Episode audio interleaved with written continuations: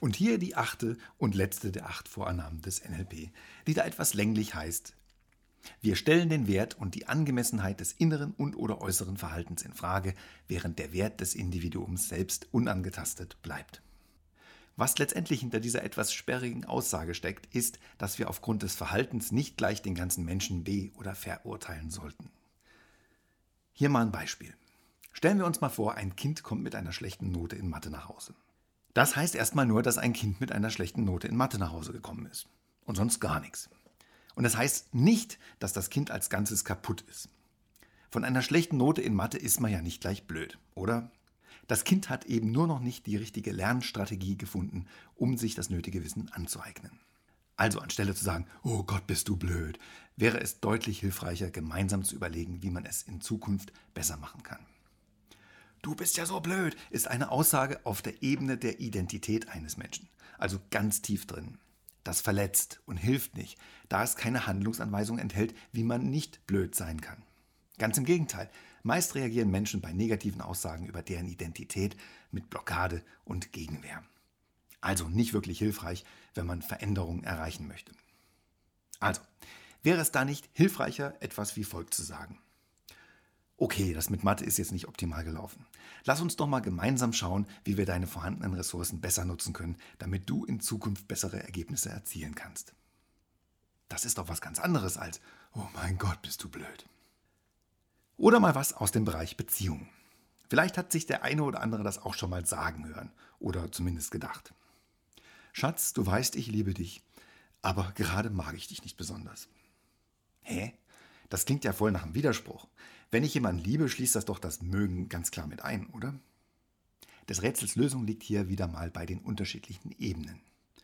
Die Liebe zu einem Menschen bezieht sich auf den Menschen als Ganzes, das Individuum, was wörtlich bedeutet das Unteilbare. Individuum. Mit Divi wie in Division in der Mathematik. Wir befinden uns bei der Liebe also auf unserer Identitätsebene. Wenn sich der geliebte Mensch aber gerade in einer Weise verhält, die ich nicht besonders schätze, dann mag ich eben dessen Verhalten gerade nicht. Das ändert aber erstmal gar nichts an der grundsätzlichen Liebe zu diesem Menschen. Zum Beispiel könnte dein Partner oder deine Partnerin einen Fehler gemacht haben. Er oder sie könnte vergessen haben, dich über einen gemeinsamen Termin zu informieren. Oder es wurde eine Entscheidung getroffen, ohne vorher gemeinsam darüber zu reden. Oder hier die ultimative Todsünde der Partner, Schrägstrich, die Partnerin hat den Hochzeitstag oder Jahrestag vergessen. Oh mein Gott. Da ziehen dann schon mal schnell dunkle Wolken am Himmel voller Geigen auf und der Haussegen hängt erstmal gehörig schief. Aber das heißt ja nicht gleich, dass die ganze Sache beim Scheidungsanwalt endet, oder? Nach Regen kommt Sonnenschein, sagt man so. Es sei denn, natürlich, das Verhalten des Partners oder der Partnerin ging so tief, dass auch die Liebe Reiß ausnimmt. Betrügereien, Fremdgehen oder Vertrauensbrüche ganz allgemein.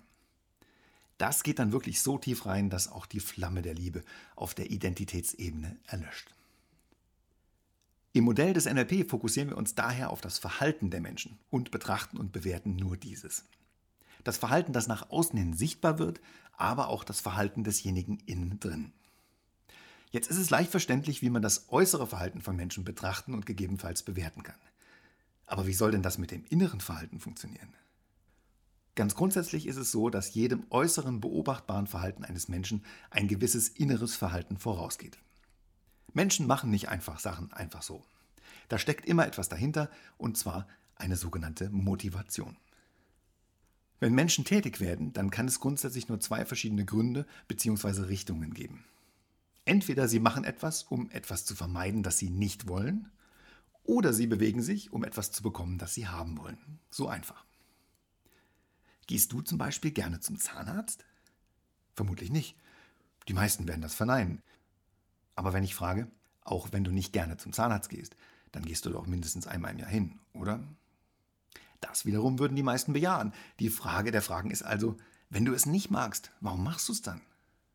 Ganz einfach weil der Besuch beim Zahnarzt weniger schlimm ist als die Konsequenzen, wenn du längere Zeit nicht hingehst. Karies, Bohren, Schmerzen, teuer. Auweia. Also ist die Motivation, zum Zahnarzt zu gehen, für viele eine sogenannte Weg von Motivation. Weg von Schmerzen, Zahnverlust, Kosten. Wohingegen die Urlaubsplanung oder die Vorfreude auf ein Konzert oder einen Kinobesuch oder ein leckeres Essen mit angenehmer Gesellschaft ganz klar eine sogenannte Hinzu-Motivation ist. Etwas in der Zukunft, auf das wir uns freuen können. Denk doch mal so im Tagesablauf über dein eigenes Verhalten nach und überleg mal, warum du dich bewegst oder auch nicht. Warum du bestimmte Dinge tust oder nicht tust. Und wenn du das eine Zeit lang machst, kannst du sehr viel Interessantes und Neues über dich erfahren. Also, der Grund für ein nach außen hin beobachtbares Verhalten hat immer einen Vorläufer im Inneren.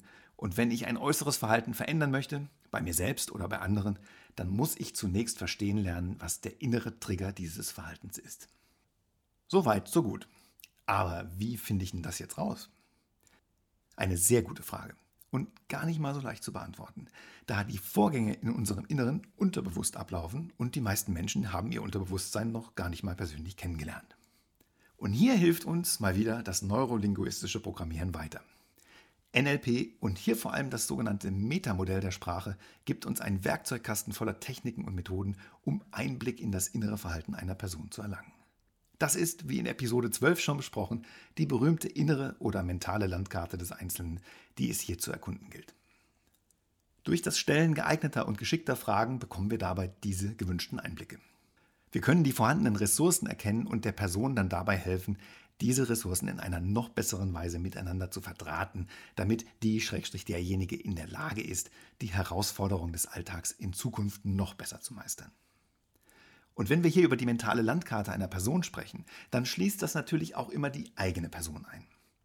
Denn wir sollten uns auch selbst nicht als Person verurteilen, wenn wir mal etwas negatives Feedback vom Universum bekommen. Wenn du dich mit deiner inneren Stimme zum Beispiel als Depp oder als Idiot bezeichnest, dann versteht dein Gehirn dies als Angriff auf deine Person, auf deine Identität. Und das schmerzt natürlich deutlich mehr und geht auch viel tiefer rein als ein Angriff auf noch nicht vorhandene oder noch unzureichende Fähigkeiten. Sei doch einfach in Zukunft mal netter zu dir selbst. Und achte mal drauf, wie du selbst zu dir sprichst, innen drin. Das macht nämlich einen Riesenunterschied, versprochen. So, und das war's auch schon. Die acht Vorannahmen des NLP, wie sie von den Gründern damals aufgestellt wurden. Inzwischen haben sich zu diesen acht noch weitere Vorannahmen gesellt, die zum Teil in den vielen verschiedenen NLP-Verbänden weltweit entwickelt wurden und oder aus Wissenschaft und Forschung stammen, wie zum Beispiel der berühmte Satz von Paul Watzlawick, du kannst nicht nicht kommunizieren. Wenn du dich bei NLP Works für eine NLP-praktische Ausbildung anmeldest, um NLP noch besser kennenzulernen, dann werden wir uns gemeinsam auch einige dieser zusätzlichen Vorannahmen anschauen. Und natürlich noch viel mehr. Und bis dahin verbleibe ich mit keramischen Grüßen, euer Storyteller.